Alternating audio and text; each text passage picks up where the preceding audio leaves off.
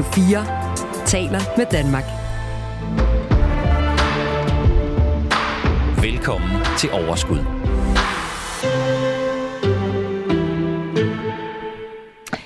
Yes, velkommen til. Nu er det altså tid til, at vi skal sætte fokus på noget af det, som jeg jo mener er fundamentet for hele vores liv, og det er vores økonomi. Det kan godt lyde lidt voldsomt for nogen, men jeg er sikker på, at alle jer, der har givet den gas indtil videre og sat jer ind i, hvad man egentlig kan, hvis man har styr på sin økonomi, måske giver mig ret, fordi jeg har ret lige med det her. Det er nemlig rigtigt. Og vi skal tale om økonomi i dag på sådan en af de der virkelig vidunderlige måder, hvor jeg har besøg af månedens gæst. Og jeg kan fortælle en lille smule om månedens gæst, så kan det være, at I kan gætte, hvem hun er. Hun er født i 1985 i Aarhus, opvokset i Hillerød. Hun er uddannet musiker fra Rytmisk Musikkonservatorium og arbejder som musiker og komponist og tv-vært. Hun har fået optaget 5 sange i den nye højskolesangbog. Blandt andet Fortabt er jeg stadig og Så min sol går bare ned med tekst af Susanne Brygger. I 2020 har hun været på programserien Fra Skrål til Skønsang og blev nok for alvor kendt ude i de danske stuer, da hun sang og spillede klaver fra 21 på DR's coronafællesang, der kørte hver fredag. Katrine Muff, velkommen til. Tak, Sofie. Jeg har sådan glædet mig til, at du skulle komme i dag. Det har jeg også. Men jeg har også været en lille smule nervøs. Hvorfor? Fordi at jeg måske bare grundlæggende har lidt pengeangst. Så alt, hvad der handler om penge, jeg prøver sådan at sætte i øjnene, men jeg var typen, som lavede strusen rigtig meget i min ungdom i forhold til min økonomi, og det der med rudekuverter, jeg skulle bare ikke bede om dem. Og så sagde min mor til min mor gav mig det bedste råd, hun sagde, det går ikke væk af, at du ikke kigger på det. Nej. Så nu prøver jeg. Så du prøver? Jeg prøver at se frygten i øjnene. Men kan du stadig mærke din pengeangst? Ja, det kan jeg 100%. Det kan jeg. Hvordan? Jamen, egentlig så skal vi jo nok tilbage til der, hvor den startede, fordi det var, da jeg gik på konservatoriet, så lige pludselig så mit dankort spærret, og jeg havde ikke en voldsom stor kassekredit, så det var simpelthen, fordi jeg havde overtræk på min konto, og så kunne jeg jo ikke bruge penge, og jeg var flyttet hjemmefra, og så måtte jeg ind og kigge, og så stod der minus 10.000 på min konto, og jeg blev simpelthen så forskrækket over det, fordi jeg anede ikke, at det ligesom stod så grelt til. Og så ringede jeg til min mor. Jeg er jo så privilegeret, at jeg kommer ikke fra en velhavende familie, men jeg kommer fra en familie, hvor man ligesom sådan har styr på økonomien. Og så ringede jeg til min mor og var bare sådan, mor, du bliver nødt til at hjælpe mig, jeg ved ikke, hvad der er sket. Og jeg græd. Og så sagde hun, høne, vi finder ud af det. Høne? Ja, det er mig. Det har hun kaldt mig, siden høne. Jeg blev født. Er det rigtigt? Ja. Høne, vi finder ud af det. Og du låner pengene af far og mig, og så prøv lige at sørge for, at det ikke sker igen. Det kan du godt, agtigt. Og så begyndte jeg simpelthen at prøve at tage mig sammen, og fik et nyt nulpunkt. Nul var ikke 0 på min konto, så var 0 sådan noget 3.000, så måtte jeg ikke få under 3.000 på min konto. Men altså, jeg er ikke sådan en sparegris, men jeg er virkelig bange for at gå i minus. Det er bare... jeg ved ikke. Det er der, din angst, pengeangst, den ligger. Ja, det gør det. Ja. Og lige nu, der ligger min pengeangst rigtig meget i at få et skattesmæk, fordi det er også røde tal på en eller anden måde.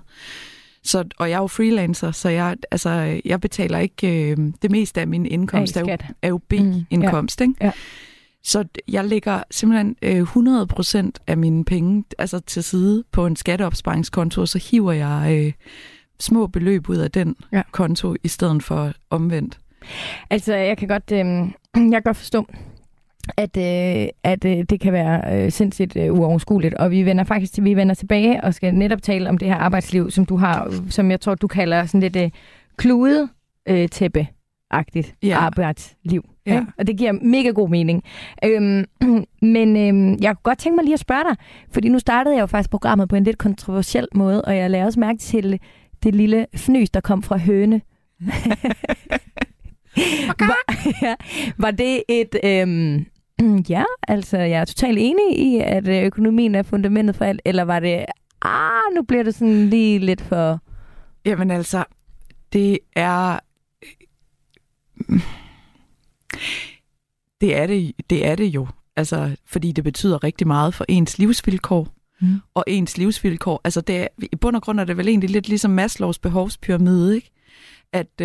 At hvis der er nogle fundamentale ting, man mangler i sin tilværelse, altså hvis man mangler et tag over hovedet, eller hvis man ikke bliver mæt, så er det man ligesom sådan, altså det bliver først nødt til at være i orden, før man kan gå i gang med at have sådan det privilegie, det er at tænke over livet og finde ud af, hvem man er og hvad man gerne vil med sit liv. Så ja, egentlig... og gå dertil, hvor man måske kan få drømmene opfyldt, og ikke bare gå rundt og ønske og drømme, og måske være misundelig på, at andre har. Ja. Ja, og men jeg tror sådan, at jeg vil jo egentlig gerne have, at mit liv ikke skal handle om penge, men jeg kan jo godt, altså det er jo noget, man tænker over penge, når man ikke har dem. Mm. Du tænker også over dem, når du har det. Det er jo den der disclaimer, som jeg tror, at helt vildt mange, at den skal lige komme med det. Og det gjorde jeg også de første mange gange, hvor jeg sagde det, fordi jeg var sådan, fordi du bruger penge, hvis du går et eller andet sted, og du bruger jo ikke penge, hvis du går på legepladsen, det påvirker også din økonomi. Altså du ved sådan helt forklar. Fordi det er sindssygt provokerende, fordi folk hører på en eller anden måde også, at jeg siger, penge er alt. Ja, ja. Og det er jo præcis det modsatte, jeg egentlig mener. Ja. Og det er derfor, at jeg synes, at det giver mening. Ikke? Jamen, jeg er faktisk, jeg er også enig, og jeg tror også, at det er sådan... Hvis man kigger på det fra sådan et... nu er jeg jo... Jeg er jo ikke opdraget med at tænke over penge, eller, og der er jo heller ikke rigtig noget, der hedder... der er ikke noget... Det var der i hvert fald ikke, da jeg gik på kons. Et fag, der handlede om, hvordan får du styr på din økonomi som musiker eller som freelancer. Det burde der være. Hashtag mangler, big time. Altså, ja. Men jeg tror måske faktisk, at der findes noget i sådan noget iværksætteri nu derude. Og det er rigtig godt. Men altså... Det er jo ikke noget, vi sådan, bliver opflasket med og forholde os til. Måske også fordi, at penge tit er forbundet med sådan, hvis man har mange penge, så er man grådig, og det vil man ikke være. Eller det bliver sådan et personlighedstrait. Eller man har et federe liv. Yeah. Altså det synes jeg jo heller ikke. Nej. Jeg synes overhovedet ikke, at man, altså, det er heller ikke penge, jeg siger, der er fundamentet. Det er i virkeligheden økonomien. Yeah. Altså det handler bare om, at bare det at sove godt om natten. Yeah. Og det handler om, at du har styr på det. Du behøver ikke at have mange penge. Nej, du har ret. Ja, så skynder jeg mig lige at sætte lidt lyd på, fordi sådan, kan du ikke lige sige det igen? Du har ret. Du lytter til Radio 4. Jeg elsker det. Prøv at høre. Jeg skal lige, vi starter lige med en form for en slutning. Eller nu siger jeg starter, nu har vi jo talt lidt. Men lad os lige tage en form for slutning. For i slutningen af en Femina-artikel tilbage i februar 2021, der sagde du sådan her, da du blev spurgt til, hvor du er om 5 år. Der står, hun aner det ikke, siger hun, men det handler garanteret om musik, det hun foretager sig. Det med at være ambitiøs og lægge planer, det virker ikke for mig. Jeg har fundet ud af, at livet griber mig, og jeg kan være lykkelig, hvad enten jeg er allerforrest på scenen, eller allerlængst fra den. Ja. Yeah. Så hvad sker der for dig lige for tiden? Det er 2 år siden. Det er 2 år siden, og det, altså det sidste år, det gik simpelthen så stærkt, at jeg havde svært ved at følge med. Mm. Og jeg fik lov til at lave en masse tv-programmer, og fik lov til at egentlig lave alt det, jeg brænder for, og hvor der bare er sat en virkelig stor forstærker til. Og jeg har været ude og optræde en masse med højskolesangbogen, og med fællessang, og nu arbejder jeg en lille smule mindre, end jeg gjorde sidste år. Jeg udgav også en bog, og der var virkelig run på, og jeg har ikke rigtig haft tid til sådan at hverken mærke, hvad det gjorde ved mig, eller om jeg har lyst til, at det skal gå så stærkt. Men nu er der sådan bare det, at tempoet er skruet en lille smule ned, gør, at jeg så begynder den der sådan angst for, sådan bliver jeg nogensinde spurgt om at lave noget igen, og pible frem, ikke? Og det irriterer mig sindssygt meget, at min hjerne er konditioneret til det, fordi... Det er jo ikke kun din. Nej, det er det ikke, men jeg øver mig virkelig i at være... Jeg øver mig virkelig i at være glad for det, jeg har. Og ikke tænke... Altså, fordi det er ude af mine hænder jo. Mm. Det er jo det, der er ved at være freelancer. At jeg får jo ikke jobs, medmindre jeg bliver spurgt om jeg vil lave dem. Vil du hellere være fastansat? Nej, det vil jeg ikke. Det vil jeg ikke, fordi at jeg i dag har ligget 2 timer i min seng, efter børnene blev sendt afsted i skole med en kop kaffe og har ligget og slappet af. Og det har været rigtig dejligt. Ja. Og det trængte jeg virkelig meget til. Fordi at jeg har tid til at træne, og fordi jeg har tid til, altså, og fordi jeg selv er herre over min tid. Ja. Men jeg skal virkelig også øve mig i at finde ud af, hvor meget af min tid jeg skal bruge på arbejde, fordi det synes jeg er svært. Fordi der, altså, når altid er min tid, så skal jeg også huske, at jeg skal sådan være bevidst om, hvornår jeg for eksempel holder fri med mine børn, og hvad for noget tid er hellig for familien for eksempel. Ikke? Ja. Men hvad så, altså det her er jo et økonomisk portræt. Mm-hmm. Så hvordan har din økonomi det så i år i forhold til sidste år? Fordi det går jo tit hånd i hånd, at hvis der er arbejde, så tjener man også penge. Ja, og det gjorde det også. Altså, jeg tjente rigtig mange penge sidste år i forhold til, hvad jeg har gjort før. Altså, jeg vil sige, at min indkomst, den tidoblede. Og det er fordi, at når man er musiker, så er man vant til at være ude og spille for en tarif. Og en tarif, det er cirka 2.500 kroner for en helt... Og så kan det være ligegyldigt, om man skulle til Nordjylland eller skulle til København, og man skulle spille 2 timer, eller om man skulle spille en halv. Det var ligesom sådan lønnen for et job, ikke? Og det har forandret sig en hel del. Altså, og min pris, eller hvad man skal sige, for mit arbejde, stemmer jo meget godt overens med, hvad der ellers er derude, altså hvad folk ellers tager for at lave, at være konsulenter, eller holde foredrag, eller sådan noget. Men jeg har virkelig svært ved at ikke blive en lille smule forlegen over det. Og altså, at du tager en højere pris, eller sige en pris på dit arbejde. Ja. Og det er fordi, at jeg er vant til som musiker at blive notorisk underbetalt. Altså sådan, jeg er gennem den løn, som samfundet ligesom har sat på, hvad det vil sige at være kunstner og musiker, så er jeg blevet konditioneret til at tænke, at mit arbejde ikke er noget værd. Mm. Og det gør mig faktisk virkelig vred, når jeg tænker over det. Men nu. Det kan jeg godt forstå. Men altså, det er du jo ikke den eneste, der synes. Nej. Hvorfor er det så ikke muligt ligesom at sige fællesskab? Den tarif, den skal, altså, hvad det, I har jo et forbund. Ja. Altså, hvorfor? Altså, jamen, altså forstår, det, mener, ja, det er enormt. Det er jo vanvittigt. Altså, det er jo vanvittigt. Altså, ja. Jamen, og 2.500, det er mange penge.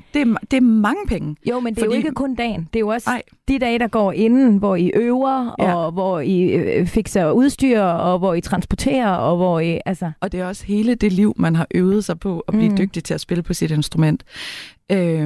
Men alle de gange, jeg er blevet spurgt om at spille for en flaske vin, eller noget, der er god eksponering i. Jeg kan... Altså... Jeg ved simpelthen ikke, hvorfor det er så svært. Jeg tror, at det har noget at gøre med, at samfundets opfattelse af det stadigvæk er, som den er. Og så bliver man... Hvordan er den? Jamen, jeg tror, at den er sådan, at det er jo en hobby, og det er jo noget... Altså, det er jo sådan den glade spillemand, eller sådan, vi har en scene her, du musikken, du ved. Altså, skøjlertyperne. Ja, en lille smule, altså.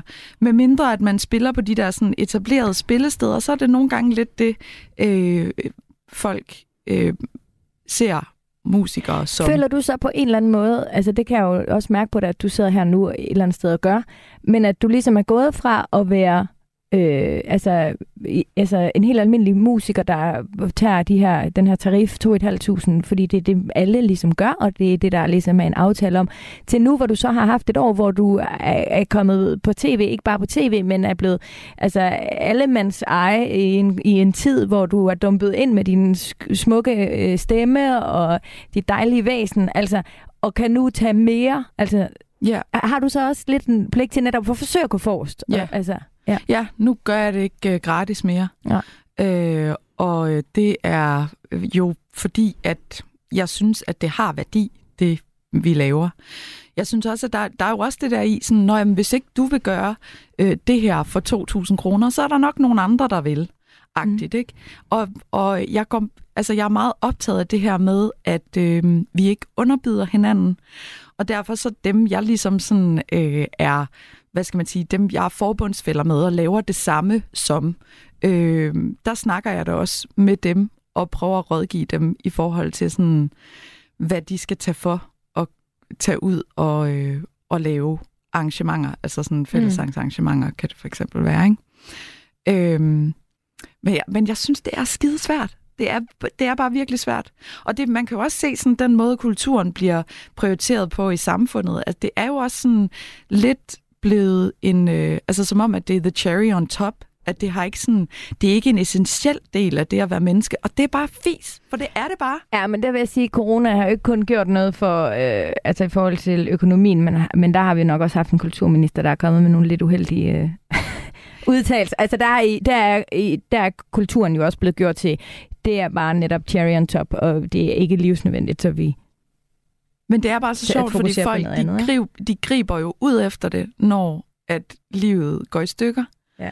Altså, så leder man efter steder og spejle sig, og det er som regel i kulturen, ikke? Mm. Eller efter trøst, eller hvad det nu kan være. Ja, men det har en kæmpe stor værdi, og det er noget, som jeg øver mig i, også skal afspejle den løn, jeg skal have for det, men jeg prøver, for jeg har faktisk rigtig svært ved selv at forhandle min løn. Ja. Det synes jeg, altså, der vil jeg hellere have en booker eller en manager, der gør det, og så give dem en procentdel af det, fordi at jeg simpelthen ikke har stamina nok til, altså jeg ved kognitivt, at min indgroede følelse omkring det her med økonomi og hvad jeg er værd, stadigvæk kommer til at stå i vejen for en god lønforhandling. Ja. Fordi jeg synes stadigvæk, at det, altså, og jeg ved jo godt, at professionelle lønforhandlinger, det er bare at gå ind og sige, jeg vil gerne gøre det her arbejde for de her penge. Ja. Og min mor, hun har sagt til mig, høne, aldrig gå ned i løn, så må du gå ned i ydelse. Ja.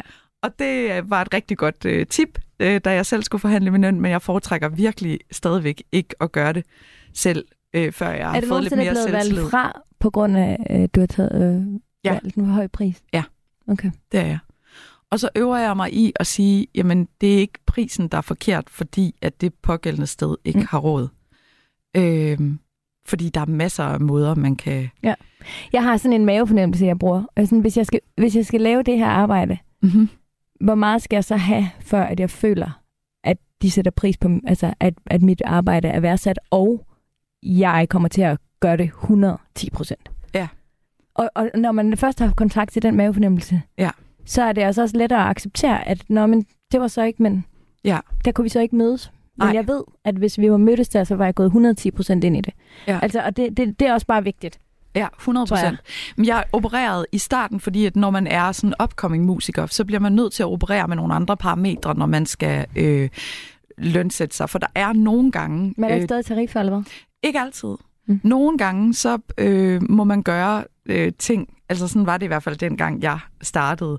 Altså så må man spille sammen med nogen, fordi at det er en fed mulighed.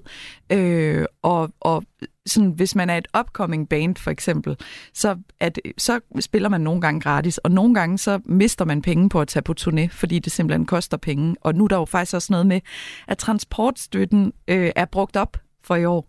Så alle de musikere... Altså der for alle generelt? Ja. Nå. Altså for alle musikere. Har I bare rejst helt vildt meget, fordi vi er jo kun sådan rimelig meget første kvartal? Det ved jeg.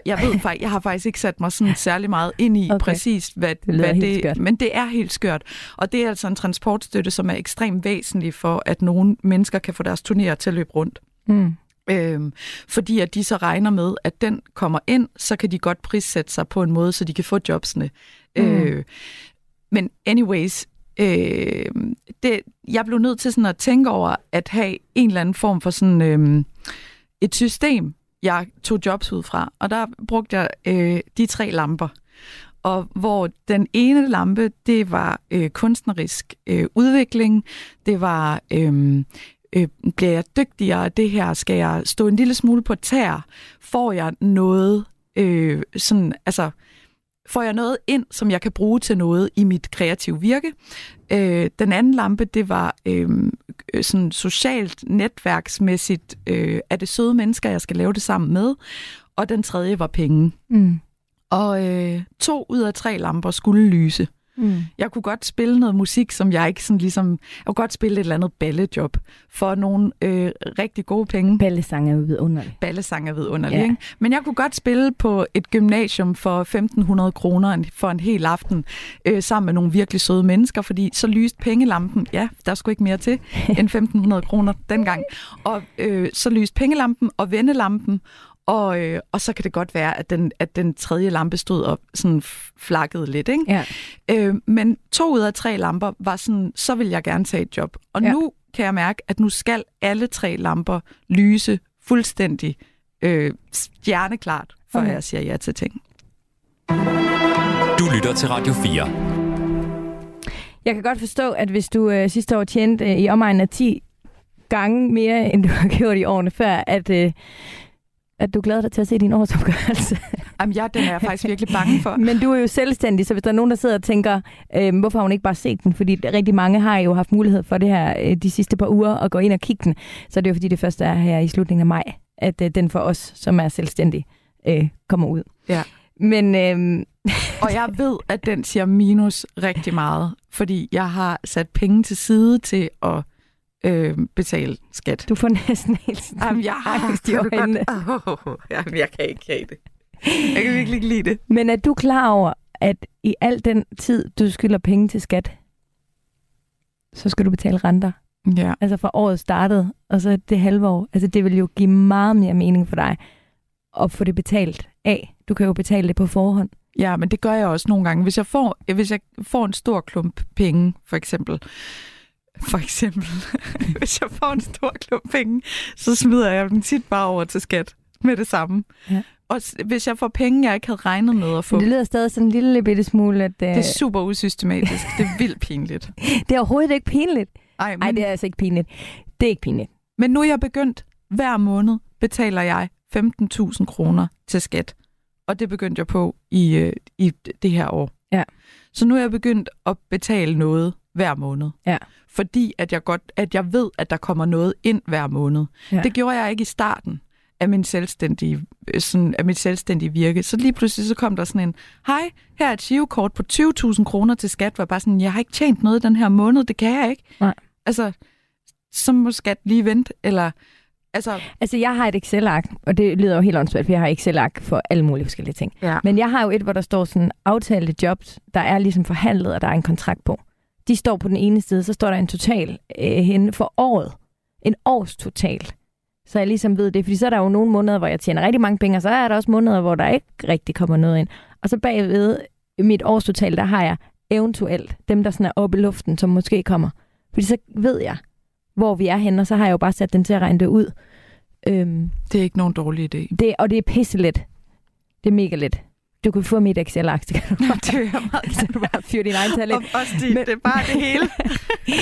Nej, men det er virkelig, virkelig meget mere simpelt, fordi så har man altså lidt styr på det, fordi vi betaler altså en høj rente til skat. Jamen, det er rigtigt nok.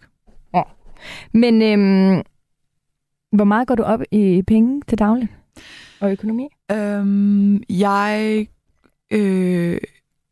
Jamen, det er sådan en arbitrær størrelse for mig. Altså, så jeg går op i det på den måde, at jeg ved cirka, hvor mange penge jeg har. Men hvordan kan du vide det, når du ikke ved, hvad du tjener? Altså, kommer til at tjene? Jamen, det er fordi, jeg har en kæmpe stor opsparing. Okay. Så hvor du så overfører et fast beløb til dig? Nej. Det er bare, alt min løn går ind på den opsparing, og så trækker jeg lidt penge ud. Ja. Og så sådan, prøver jeg at styre mig. Og det står bare i kontanter? Ja. Ja. Det gør det. En madras. Nej, ikke engang. De står bare og bliver mindre værd. Jeg ved det godt. Okay, lad mig forklare. Fordi... Jeg spurgte bare. Jamen, jeg ved det godt. Jeg har jo den overskud før. Okay, prøv at høre. Det, der er sådan, det er, at jeg hele mit liv... Jeg spiller rigtig meget Tetris med min mand. Det er sådan noget, vi gør hver aften. Jeg synes, det er rigtig hyggeligt. Hvordan gør man det? Vi spiller Tetris. Vi sidder og spiller Tetris på PlayStation. På PlayStation? Ja. Tetris? Altså ja, Tetris. Ned med figurer? Yes. Shit, det er nørdet. Og så sidder vi og snakker, så snakker vi sammen, mens vi spiller Tetris. Og det er rigtig hyggeligt. Rigtig hyggeligt. Vi har det rigtig sjovt med det. Forleden dag fandt jeg ud af, at, fordi det er jo sådan med Tetris, at hvis man er god til det, så bygger man op til Tetris. Ikke? Det vil sige, at man venter på den der pind, nede i den ene eller den anden side. Ja. Man skal aldrig har I spillet Tetris? En måneds tid nu. Okay. Måske lidt mere. Måske fra januar, faktisk. Okay. Men altså, jeg har fundet ud af, at vores økonomi, eller tanker om økonomi og vores drømme, som jo hænger sammen, har jeg lært af en meget klog kvinde, der hedder Sofie Østergaard. Jeg har fundet ud af, at vi altid har tænkt vores økonomi som sådan, lige inden man når loftet, og man taber i Tetris. Ikke? Mm. Hvis man er deroppe hele tiden, så skal man bare sørge for at fjerne en linje ad gangen. Nej, og man skal bare skynde sig, og vi siger altid, defense, når vi er deroppe. Ja, det sidder vi og siger. I bor med jeres to piger jo, men de vågner ikke af Nogle gange er de med, og så sidder de og ser os spille, og det er utroligt nærmere. Når du siger med, så sidder de og kigger på, at I to de vil, ja, det gør de. Ja. Men så siger vi defense, og så fjerner man ligesom den øverste linje, men så handler det bare om ren overlevelse. Ikke? Mm. Og det er egentlig sådan, vores økonomi altid har været. Ja. Fordi vi har aldrig vidst, min mand, han er også musiker. Han spiller keys med Dizzy Miss Lizzy og bass i et band, der hedder Calla her. Og de er ude at spille, men det er jo enormt sporadisk. Og med Dizzy Miss Lizzy, så er han jo ikke selv herre over, hvornår han skal afsted. Så han bestemmer heller ikke selv, hvornår han tjener penge og hvornår han ikke tjener penge. Så vi har hele tiden kørt i defense på en eller anden måde. Hele vores liv, og altid klaret os. Og hvis vi kunne mærke, at nu skal der spises lidt mere havregrød den her måned, så har vi gjort det. Ja. Men nu er vi et sted, hvor vi lige pludselig har opdaget sådan, vi kan faktisk godt bygge op til Tetris. Men vi spiller stadig defense, selvom vi er helt nede i bunden af Tetris-skærmen. Ikke? Ja. Og nu skal vi til at bygge op til Tetris, og det ved vi ikke helt, hvordan vi gør. Nej. Og mest af alt ved vi ikke særlig meget om, hvordan vi ændrer vores mindset. Så det er det, vi sådan er lidt optaget af. Fordi jeg har egentlig altid gerne ville bo lidt større, end vi gør. Men jeg har aldrig turde drømme om det. Fordi at jeg godt vidste, at det kan ikke lade sig gøre. Sådan som vi får aldrig lov til at låne penge i banken. Men det kan godt være, at hvem siger det? Altså det, I har tænkt, I aldrig får lov til at låne penge i banken? Ja, det har jeg tænkt. Mm. Jeg har tænkt sådan, hvis der ikke er nogen faste hvis der ikke er nogen fast månedlig indkomst, og vi ikke ligesom kan vise mange år af, at det, vi kan godt finde ud af, altså vi har ingen gæld. Mm. Vi har ikke, vi har aldrig taget et lån, men vi har bare økonomisk dårligt selvværd. Ja. Altså. Men ved du hvad, det er der helt vildt mange, der laver og lider af. Jeg er lige nu ved at lave et tv-program til DR om økonomi. Og en af de medvirkende er en fantastisk kvinde. Hun bor på Vesterbro, ligesom I gør. Og hun har bare altid vidst, hun kan ikke låne penge. Hun kan ikke låne penge. Og det finder vi faktisk ud af, det står faktisk ikke så slemt til. Så hun får hjælp til, hvordan hun taler med banken. Og lige pludselig, så kan hun faktisk godt låne nogle penge. Altså, fordi der er så mange, der lider netop af det der økonomisk sådan, selvværd, og som er bange for at tale med banken og stille krav. Altså, de synes jo, det er mega fedt at låne penge til nogen, fordi det er jo det, de tjener penge på. Altså. Ja. Jamen, og det... så nu, vi skal prøve at se, om vi kan låne nogle penge snart. Og hvad, I bor nu på Vesterbro i en 90 kvadratmeter stor lejlighed sammen med jeres to piger på 5 og 7. Ja, og de deler et værelse, som er sådan okay stort, eller det er sådan noget 11-12 kvadratmeter. Og vi prøver virkelig ikke at snakke med dem om muligheden for at få deres egne værelser, fordi at hvis vi ikke kan give dem det, så er det bedre, at de ikke rigtig tænker over, at det er en mulighed. Så vores ældste datter, hun har indrettet et værelse i sin overkøje, og det er ligesom hendes space, og så deler de ellers resten. Men jeg tror bare, at de vil blive så glade og have det så fedt over at have deres egne værelser. Så nu har er det inde i dig, eller er det noget, de har? Ej, jeg kan bare mærke, at når de sådan... jeg tror, at de vil have færre konflikter, hvis de havde mulighed for ligesom sådan... Altså, jeg, jeg har 2 drenge, der er stort set på samme alder som jeres piger, ikke? Mm. Og de har været deres værelse, og det er... Altså, det sker måske 3 gange om året, at den store, han siger, ej, nu går jeg ind på mit værelse, du må ikke gå med.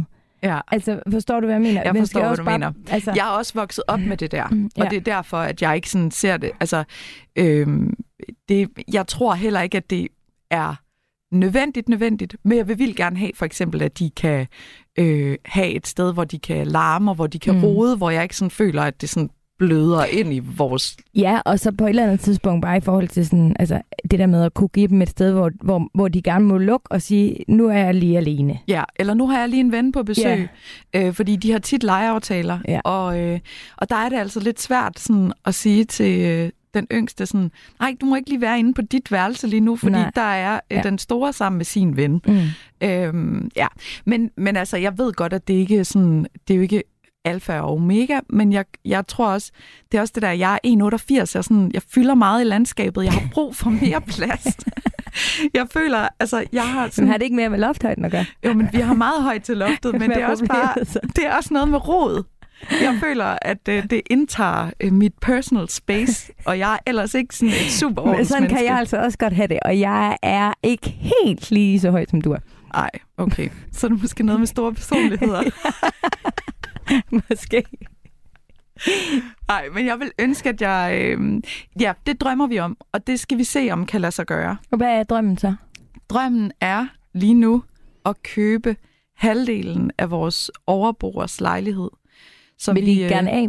Altså, de vil gerne købe nabolejligheden, som er til salg til sommer. Okay, så det er sådan en hel rokade. Det er en rokade. Det er en Tetris-rokade. Ja.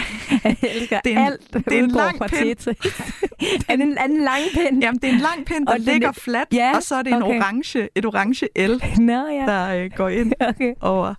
Ja, men det er det vil vi rigtig gerne. Ja. Og det er 45 kvadratmeter mere, det vil sige, at vi vil ende med 135 kvadratmeter. Men det er så dyrt at søge om byggetilladelse, for der er kommet sådan nogle nye regler, som gør, at man skal have en certificeret brandrådgiver ind for at godkende byggeriet. Så skal der en statiker til, fordi der skal en trappe op på første sal. En statiker? Ja. Jeg vidste ikke, at der var noget, der hed det, men det er der noget, der hedder. Det er jeg glad for, at du siger, fordi det her, hvad laver en statiker? En statiker er en, der basically sørger for, at ting ikke brænder sammen. Det er sådan en, der siger, den der væg er bærende, eller det der hul, det kan kun være så stort, eller det skal sidde over i det der hjørne, fordi ellers så falder bygningen sammen. Altså med andre ord, en, der er virkelig dygtig til Tetris. Yes, en, der er super dygtig til Tetris, men også ved noget om vægt. Alle de her indledende runder, de koster mellem 150 og 200.000 kroner. Seriøst? Inden man overhovedet har fået godkendelse til at bygge. Wow. Så det er penge, man egentlig i bund og grund satser lidt. Og det er mange penge. Og de kan ikke give sådan en eller anden forhånds et eller andet. Ved I, om der er andre i nogle af de tilsvarende foreninger? Nej. Hvad hedder det? Ejerforeninger? Det er der ikke. Vi har en meget lille andelsforening. Okay, det er... Altså, det er... det er virkelig svært at sige noget om. Vi har fået et estimat om, at det kan nok godt lade sig gøre. Vi er helt klart over 50%. Men jeg er ikke sikker på, at man kan komme op på 100%. Altså før man ligesom skal sige, så okay, så undersøger vi det. Og så er der en behandlingstid på et år for byggeri i Københavns Kommune. Så det har virkelig lange udsigter, men jeg elsker, altså vi har den bedste opgang, og vi bor bare et sted, hvor vi børnene løber op og ned ad trapperne, og jeg har tit sådan bagtrappedøren åben om sommeren, og så kommer folk bare op og siger hej. Og, altså sådan, jeg elsker det bare. Jeg føler mig så meget hjemme der, og jeg vil gerne smide penge ud af vinduet for at blive boende et eller andet sted. Det behøver ikke at være en god økonomisk investering, fordi det er virkelig sådan en livskvalitetsinvestering for os. Ja. Så gør I det? Jamen nu skal... Altså i dag der har vi faktisk skrevet til banken og spurgt, om vi kan sætte et møde op. Jeg tror, vi gør det. Men det gør mig helt ængstelig. Ja. Tanken om at skulle have et lån og betale renter og alt. Men har I ikke lån nu på den lejlighed? Ja, men det, der er sådan lidt weird med vores lejlighed, det er, at vi har...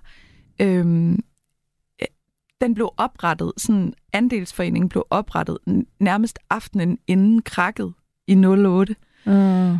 Det vil sige, at vi grundlagde en andelsforening, som på sådan swaplån og rentetrappe, som jeg ved kun, at det er sådan nogle ord, som får det til at nogle alarmklokker til at ringe hos alle mulige andre. Ja. Men det har betydet, at dengang vi skulle flytte ind i lejligheden, der skulle vi ikke lægge særlig mange penge for at få lov til at overtage andelsforeningens lån. Men det betyder jo sådan, at vi vist nok bare, at vi hæfter kollektivt i vores andelsforening. Men men det går ret godt med det. Altså vi har det er en sund andelsforening på den måde. Men det betyder også, at når renten stiger og er totalt ustabil ude i verden, så er det måske en fordel for os, og det smager ikke så godt i munden, men altså sådan, du ved, det er jo højere renten bliver ude i verden, jo bedre er vores muligheder for at kunne gøre noget andet med det lån. Altså jeg tror mere, jeg vil være det der med at hæfte for de andre. Altså, fordi er det jo ikke noget med, at hvis en af de andre ikke kan betale deres afdrag på det fælles lån, så skal I jo hæfte solidarisk. Ja, jeg tror, det er sådan noget. Ja. Men altså, det er jo så enormt tillidsbaseret, ikke? Og det går godt. Der er ikke nogen ko på isen der. Og vi kender alle sammen hinanden, og så er det også sådan, altså vi har haft tre lejeboliger, som kan blive konverteret til andelsboliger, som så gør, at vi... Altså, økonomien i andelsforeningen er god efter omstændighederne. Jeg har faktisk lige siddet og kigget ind i det der, fordi jeg er ved at lave noget research til en bog, og jeg mener, at jeg fandt ud af, at det, man hæfter med, det er det indskud, man i sin tid... Altså... Ja. Men det var meget let for os. Altså, det var 100.000 kroner. Det er jo ikke sådan mange penge for at kunne få lov til at bo et sted. Nej. Kan du godt se på mig, at jeg bliver lidt forvirret? Ja. Nå. Men det er i hvert fald sådan noget, man skal undersøge. Ja, jeg har aldrig selv købt en andelslejlighed. Ej. Så jeg har ikke lige så meget erfaring lige præcis med det der. Men det lyder som et vidunderligt sted. Det er et vidunderligt sted. Det er virkelig et vidunderligt sted. Og vi har ikke lyst til at flytte i hus, tror jeg, vi har fundet ud af. Altså, det jeg bare gerne vil, det er at blive boende der med de mennesker, vi bor sammen med. Bare på lidt mere plads. Og kæft, hvor jeg bare godt gad det der. Ja. Så kunne jeg godt tænke mig så at høre, hvad jeres plan er, når I så skal tage med bank. Det ved jeg ikke. At jeg skal prøve at løbe med at græde. Jeg ved det ikke. Hvad skal jeg gøre? Sig til mig, hvad jeg skal gøre, Sofie. Giv mig nogle idéer. Vores plan er at gå ind og sige, altså fordi for et halvt år, eller nej, det er mere år, for 2,5 år siden, der renoverede vi hele vores lejlighed for 500.000 kroner, som vi selv havde sparet op. Og hvordan havde I sparet dem her? Vi havde bare ikke brugt så mange penge. Og jeg fik lige pludselig sådan, du ved, mange penge ind på kontoen. Og så var det også noget med, at vi lagde bare penge til side. Og det der med at få sang med i højskolesangbogen, for mit vedkommende har også kastet noget af sig. Hvordan er det sådan lidt ligesom... Det er royalties. Sådan lidt ligesom bibliotekspenge, altså hvor man får penge hvert år. Nej. Et beløb, eller hvad der? Man bliver udbetalt hver gang, der skal trykkes nye bøger.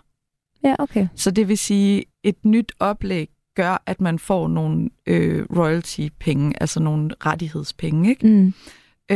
Og når man har 5, altså er det et beløb, der er, har betydning for årsindtægten? Ja, altså bibliotekspenge, altså det er sådan noget 2.500 om året, eller sådan, du ved, afhængig af... Jo, det vil jeg sige, det har det. Altså,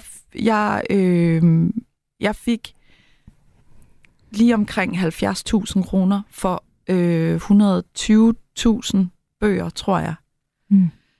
Og det er mange, mange penge for mig. Ja, det er det for de. Og dem lagde jeg, ja, og dem lagde jeg bare. Altså, det var en tredjedel af min årsløn. Ja. På en... Det er sgu også sejt at få noget arbejde, der er lavet på et andet tidspunkt. Og det er jo det. Og det begynder lige så stille, sådan, så kommer der... jeg fik 3.000 kroner i kodapenge i den her måned, som jo er fordi, at mine sange er blevet spillet og sunget steder, hvor der bliver udbetalt koder til. Det kan og være det er jo passiv indkomst. Eller hvad? Jeg ved ikke rigtigt, om man indberetter det til sådan nogle fællessangsarrangementer. Men hvis altså... hvis man... det kan være, hvis der er noget, der er blevet... Ja, er blevet sunget på en scene eller til en optræden, hvor der er blevet indberettet koda, så får man kodapenge. Eller hvis ting bliver spillet i radioen, eller et eller andet, ikke? Ja. Men så kan du også godt se, når I så tager i banken, og I på et tidspunkt havde en opsparing, altså det er jo med at vise de der ting, som man har formået. Altså fordi de bedste, altså en god bankkunde er jo også en, der ikke hele tiden går i minus. Altså, I har jo defense. Altså, det er I jo gode til. Ja, præcis. Så der er jo ikke... Altså, det er jo mega... Altså, det er jo virkelig fint, ikke? Ja. Altså. Og jeg tror, det er det, vi kan finde ud af at spare op. Mm-hmm. Vi går ikke i minus. Der bliver... Altså... Og vi bruger færre penge, end vi tjener. Ja. Men dem, I så har ekstra, dem er I så måske ikke så gode til at få til at arbejde for jer. Nej. Jo, altså min mand, han har aktier. Okay. Hvorfor er det kun din mand, der har aktier, Katrine Muff?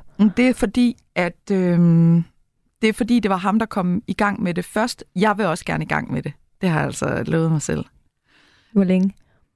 Siden jeg hørte Overskud for første gang for 4 måneder siden. Katrine? Ja. Hvad skal jeg gøre? Hvad sagde du? Du havde ligget 2 timer i dag i din seng med en kop kaffe. Ja. Jeg ved det godt. Ah! Okay, sig til mig, hvad jeg skal gøre, når jeg kommer hjem så. Du skal bare få oprettet et depot. Men vi har jo også fælles økonomi, skal du tænke på. Ja. Altså, mine penge er hans penge, og hans penge er mine penge. Ja. Det er vores aktier. Så det er ikke en pensionsopsparing, han har? Nej. Det er det ikke, tror jeg ikke. Altså, sådan mener du, sådan er noget, han kommer til at sige... Jeg mener bare, mine penge er vores penge. Altså, ja, indtil hvis I en dag går fra hinanden, og han tager sin pension. Super. Så er der ingen problemer der. Så er alt fuldstændig, som det skal være. Så skal jeg have... Jeg ved det. Ja, det er rigtigt nok. Det er rigtigt nok. Og det er jo også det der, jeg ved faktisk heller ikke, om jeg har en pensionsopsparing. Det tror jeg har... fra de 3 år, jeg var ansat som højskolelærer. Hvor meget tænker du, altså, det tænker du... Pension, hvor meget jeg tænker over fremtiden? Jamen, sådan bare pensionsopsparing. Jeg tænker, jeg går aldrig på pension. Du bliver bare ved. Ja. Yeah. Altså, jeg kommer jo til... Jeg tænker, at fortabt er stadig måske af min pensionsopsparing. Jeg ved det ikke. Nej. Og det er også måske virkelig blåret at tænke det, men altså, hvis de sange, jeg har skrevet, bliver ved med at blive sunget og brugt, så er det jo meget fint. Og altså, Lisbeth Smedegaard Andersen, hun er, hun 88 nu, hun tager der stadigvæk ud og laver nogle fællessangsarrangementer. Det forestiller jeg mig også, jeg kan. Ja. Hvis folk stadig vil lytte til mig til den tid. Det det kan du jo ikke vide. Det kan jeg ikke vide. Men altså, jeg krydser fingre for, at de stadigvæk gider. Ja. Ja. Det forstår jeg godt. Men nej, jeg tænker ikke særlig meget over pensionsopsparing, fordi at jeg ikke har planer om at stoppe med at lave musik. Men er det ikke risikabelt? Fordi hvad nu, hvis du har det anderledes om 20 år? Altså, hvordan anderledes? At du måske... Ikke, jeg hader musik. Ja, eller måske bare... har fået en, altså håber jeg ikke sker en eller anden knude på stemmebåndet, eller altså så du ikke kan optræde med musik, og du derfor bliver nødt til at arbejde med noget andet, som du ikke måske elsker lige så meget, eller altså der kan jo være sket meget. Ja, men jeg har, altså så bliver jeg handicaphjælper igen, det synes jeg også var meget dejligt. Altså jeg har 37 timer om ugen som 75-årig. Måske ikke lige det så. Så kan det være, at jeg... Jamen, jeg ved det ikke. Nej. Det, altså, jeg tror måske, det er den der blinde tillid til, at det nok skal gå, men jeg ved godt, at det, altså sådan, at det er lidt... Altså, jeg har det jo fuldstændig på samme måde som dig. Ja. Jeg elsker også mit job, og jeg... Lige bortset fra, at du har styr på dine ting. Nej, men så er der jo mange andre ting, men lige med økonomi, ja. Mm-hmm. Men det, der bare er med det, det er, at jeg synes godt, det kan være et pres, hvis jeg er tvunget til at gøre det. Jeg vil mega gerne have den frihed til... at kunne trappe ned, for eksempel. Ja. Eller tage nogle år, hvor jeg ikke vil. Eller gøre noget andet. Men det tror jeg også, for os handler det meget om, eller for mig, at Anders, min mand, han går meget op i det der med sådan at blive, og skære ned på de faste udgifter. Altså få sådan minimeret dem så meget som muligt, sådan, så man kan leve for så lidt som muligt om måneden, og gøre, hvad man vil. Hvor jeg er meget sådan, hvorfor skal vi det? Eller sådan, gøre hvad vi vil, det er jo det, vi gør nu. Ja. Eller sådan, hvad er det, vi gør det for? Eller, du ved. Men jeg kan godt ligesom se fornuften i det. Jeg skal helt klart også i gang med at have nogle penge, der arbejder for mig. Det skal jeg. Altså det, der jo er med en pension og generelt investering, det er jo også, jo før man ligesom kommer i gang, jo mindre skal der til for at få snebolden til at rulle, som jo så bliver større og større og større. Ikke? Så hvis du starter på pension nu, og ikke først om 10 år, så hvis alt går, som man historisk set forventer, hvis man kigger på historien, så er det jo mindre altså indgribende lige nu i forhold til, hvad det vil være om 10 år. Ikke? Og der er jo de her... grænser for, hvor meget du kan sætte ind om året. Så det er jo ikke sådan skatteoptimering. Jamen, det kommer an på, hvilken pension. Der er jo nogle forskellige muligheder. Jeg vil gerne have nogen, der ikke giver penge til folk, der sælger våben. og grønt omstilling. Det er jo ikke de muligheder. Det skal du først tage stilling til, når du har valgt, hvilken slags pension du vil have. Okay, kom bare.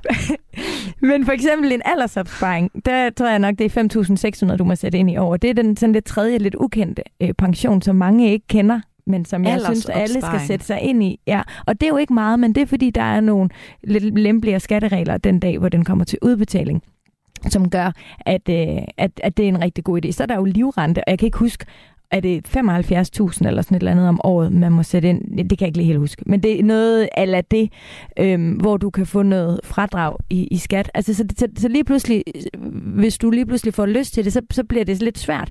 Fordi der er de her grænser for, hvad man må. Jeg er jo også ligesom dig selvstændig. Og jeg har en pension, hvor jeg fast indsætter det mindste beløb, jeg kan komme til, som er sådan omkring 1.000 kroner. Fordi det, der jo også er med pension, det er, at du får en masse forsikringer, som du ikke kan få alle mulige andre steder.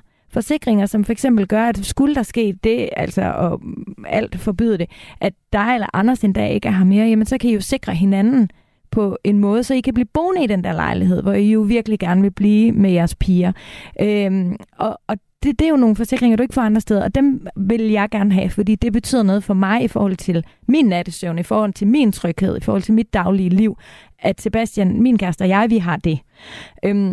Det tror jeg måske, vi har ved at være medlem af Dansk Artistforbund. Jeg er i tvivl, men jeg er ret sikker på, at der er nogle forsikringer der. Det kan være. Som også jo sikkert er sådan noget med... Også ved død og sådan noget. Ja. Men ikke kun tabt arbejde. Nej, det kan da godt være, at de går mere op i, om man er i live. Måske. Men det jeg så gør, det er, at jeg så når året om, fordi jeg har både en enkeltmandsvirksomhed, jeg har noget af indkomst, og jeg har også et APS-selskab, udover nogle forskellige investeringer. Men så når året er ved at være om, så kan jeg ligesom se, okay, er der overskud i år, og hvor giver det mening at indbetale noget fra? Og så i slutningen af året indbetaler jeg ligesom det, som året tillader mig. Nå. Og det er bare en virkelig god måde for mig at gøre det på, fordi så på det tidspunkt ved jeg jo ligesom, hvad jeg har haft i løbet af året. Ikke? Og når året er færdigt, er det så, når du får din selvangivelse til maj? Nej, eller er det skal være inden 31.12. Okay. Så det er november, december, når jeg har et overblik over, hvad jeg ligesom har tjent. Ja. Det er i hvert fald, altså, kan være en fin måde at gøre det på. Jeg betalte renter af, altså, eller sådan, jeg betalte et lån ud i december. Kan jeg få en lille smule credit for det? Ja, hvis din drøm er ikke at skylde nogle penge. Det er jo ikke min drøm. Det er ikke din drøm. Nej, absolut ikke. Du vil gerne. Altså i de 20 år, jeg har været på boligmarkedet, der har det været rigtig, rigtig fint for mig at have lån i mine boliger, fordi renten jo har været så sindssygt lav. Ja. Jamen, så lad os tale om noget, som jeg ved, du rigtig godt kan lide. At rejse. Ja, men for... det gør jeg ikke. Nej. Men jo, men ja, det kan jeg. Jeg kan godt lide at rejse, men jeg gør det ikke så tit. Det er jo noget, du gerne ville bruge flere penge på. Ja. Men... skulle I ikke også have været afsted her i år? Jeg havde sparet sammen til det, og vi havde taget fri til det. Men så synes jeg, det var for mange penge. Så lå jeg være. Vi tog ikke afsted. Hvor skulle I have været hen? Jeg synes, det kunne være dejligt at tage til Mexico. Og hvor mange penge havde I sparet sammen? 100.000 havde jeg sparet sammen. Og jeg havde taget fri til det? Ja. Så synes jeg, det var for mange penge. Og bruge på rejse? Ja. Så blev vi hjemme. Hvad sagde pigerne til det? Vi havde jo ikke sagt det til dem. Nå, okay. Så du var ikke på vej til luft der? Det var bare, ved I hvad, mor og far synes faktisk, det er en dårlig idé. Nej, det gjorde vi ikke. Det var, jeg endte med så at købe billetter til Heartland Festival. Som jo til også sommer. Er super hyggelig. Ja. Men jamen, jeg ved ikke. Jamen, det er hvorfor fordi, det? Det var, det, jeg ved det ikke. Er det sådan en, ej, tænk, hvad du kan få for 100.000, og ej, hvis vi, altså... Ja, det føltes bare for sindssygt. Det føltes simpelthen for sindssygt. Hvor længe skulle I være afsted? 3 uger. Jamen, jeg ved, jeg altså, det føltes for voldsomt. Ja. Vi skulle ikke noget jo. Vi skulle bare slappe af. Og, men I ville jo også kunne have fundet det billigere end 100.000 på 3 uger. Ja, ja, det ville, ja, jo. Men jeg er ikke altså, så god til at planlægge. Altså sidste år, der var vi i Mexico. Tog en arbejdsrejse, rejste 2 dage, eller købte den 2 dage, før vi rejste. Oh. Vi var afsted 2 uger på et virkelig, virkelig, virkelig fint, ganske udmærket. Alting var super skidegodt. Vi betalte 34.000 ja. For 5. Ja. Men det var altså mindre end halv pris, fordi... Ja. Ja. Jamen, det kostede rigtig meget, ikke? Og så var det jo også noget med, at sådan, det var sikkert et dumt tidspunkt, jeg ligesom lukkede op og kiggede på det på, for det var bare ekstremt dyrt. Ja. Jeg fandt noget til 105.000 eller sådan noget. Og det kan nemt koste en halv million. Altså, det kan koste mange 100.000, så det er jo ikke, fordi det var fuldstændig vanvittigt. 3 uger, 4 personer, det... Nej, men jeg blev bare sådan ramt af sådan en... Okay, og så også noget klimanød og alt muligt, så jeg var bare... Ej, men så bliver vi hjemme, og så har vi det dejligt, og så kan det være, at så tager vi lidt i sommerhus i januar. For det dufter også lidt af lime og guacamole. Nej, så det lå vi være med. Det lå vi simpelthen være med. Jeg tror, jeg har ikke... Det er for vildt. Det er for meget.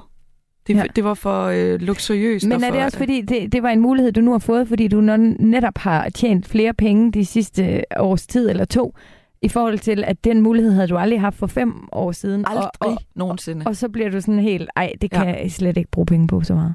Altså, vi har aldrig rejst rigtigt. Altså, for 6 år siden, der købte vi en rejse til Bali. Vores datter var lige omkring 1,5. Og der var vi afsted med nogle venner, hvor vi boede i sådan et Airbnb-hus. Og det kostede os vist nok 30.000 eller sådan noget for den rejse. Og det føltes... altså, det føltes bare virkelig som for mange penge. Altså, det stressede mig, da jeg kom hjem, at så havde vi brugt penge, mens vi var afsted, og jeg havde ikke tjent nogen penge, så kom der også bare en måned, hvor der ikke kom noget ind. Altså, så det var nærmest som om, at man skulle have 2 hele måneder, hvor man så... Altså, 2 hele måneders worth of løn, man skulle tjene igen, når man kom hjem, ikke? Og det stressede mig for meget. Ja. Og så lå vi være... altså, så har vi ikke gjort det siden, og så har det også været sådan en at vi ville gerne ikke flyve så meget og sådan noget. Så tog vi på kørselferie i sommer til Italien, og det var virkelig dejligt. Ja. Og det var også en del billigere. Ja, altså jeg har det helt på samme måde, at den der sådan, der er ting, hvor jeg har det sådan, selvom om jeg så bare havde 10 millioner stående på en konto, så kunne jeg jo aldrig finde på at bruge så mange penge på. Altså, og det er også sådan noget som det der. Men jeg vil så sige, de penge, som jeg allergladest betaler, det er altså for oplevelser med familien. Ja. Og nogle gange det der med at komme væk fra hverdagen, og væk fra vejret, og lidt til noget varme, hvor man bare bliver gladere. Og, altså, det er helt vidunderligt. Jeg vil også gerne blive bedre til at prioritere det, eller til sådan ligesom at tænke, fordi jeg er ikke sådan et meget sparsomligt menneske i min hverdag. Altså, jeg køber masser... Det er Anders, der er det. Ja, det er det faktisk. Ja, men jeg køber ret meget sådan nogle ting, som er sådan convenience-ting, som gør, at jeg ikke bliver stresset i min hverdag. Så køber vi takeaway, eller så køber vi... Nu er vi så lige gået tilbage til årstiderne i en periode, og synes faktisk, det er rigtig dejligt. Men ellers så har det været sådan noget, okay, det der, det gider jeg ikke lige at bøvle, eller jeg skal derhen, så tager jeg en taxa, eller så tager jeg et eller andet, apropos klima, ikke? Men, og jeg ved også godt, at det er fjollet, fordi det er sådan nogle, hvis jeg ligesom tog nogle af de der poster, og skruede lidt ned for det, og fik lidt mere sådan... Men jeg kan ikke lægge madplaner, Sofie. Jeg kan simpelthen ikke. Jeg bruger ikke madplaner overhovedet, men det kan gøres mega meget billigt alligevel. Men ved du hvad, skal vi ikke aftale, at nu får du lige oprettet et depot? Jeg får lektier for. Og så kommer du igen om halvårs tid eller et eller andet, og så hører vi lige, hvordan det hele går. Okay. Skal vi aftale det? Ja, det kan vi godt. Fedt. Fordi tiden, den er gået. Ja, okay. Og jeg skal nok holde dig op på det i mellemtiden. Ja, men jeg gør, hvad jeg kan for at hjælpe dig på vej til alt det, du gerne vil. Godt. Jeg kan også fortælle lidt om de der pensioner. Og jeg vil så også bare sige til alle... Du bliver min spirit guide. Det er en spirit guide. Det vil meget gerne være. Vi har lavet nogle virkelig gode programmer om både pension og også om, hvordan man kommer på aktiemarkedet, hvis det er det, man gerne vil. Dem kan I også hoppe ind og lytte. Og husk også, at I kan hoppe ind i vores Facebook-gruppe, der hedder Overskud Radio 4. Der er I meget, meget velkommen. Katrine Muff, tusind tak for besøget. Selv tak. Det var skide hyggeligt. Ja, det var det. Og meget lærerigt. Nå, altså. Det er jeg glad for. Tak. Ja. Programmet var tilrettelagt af mig selv og Patrick Pape og Simon Helberg Hansen.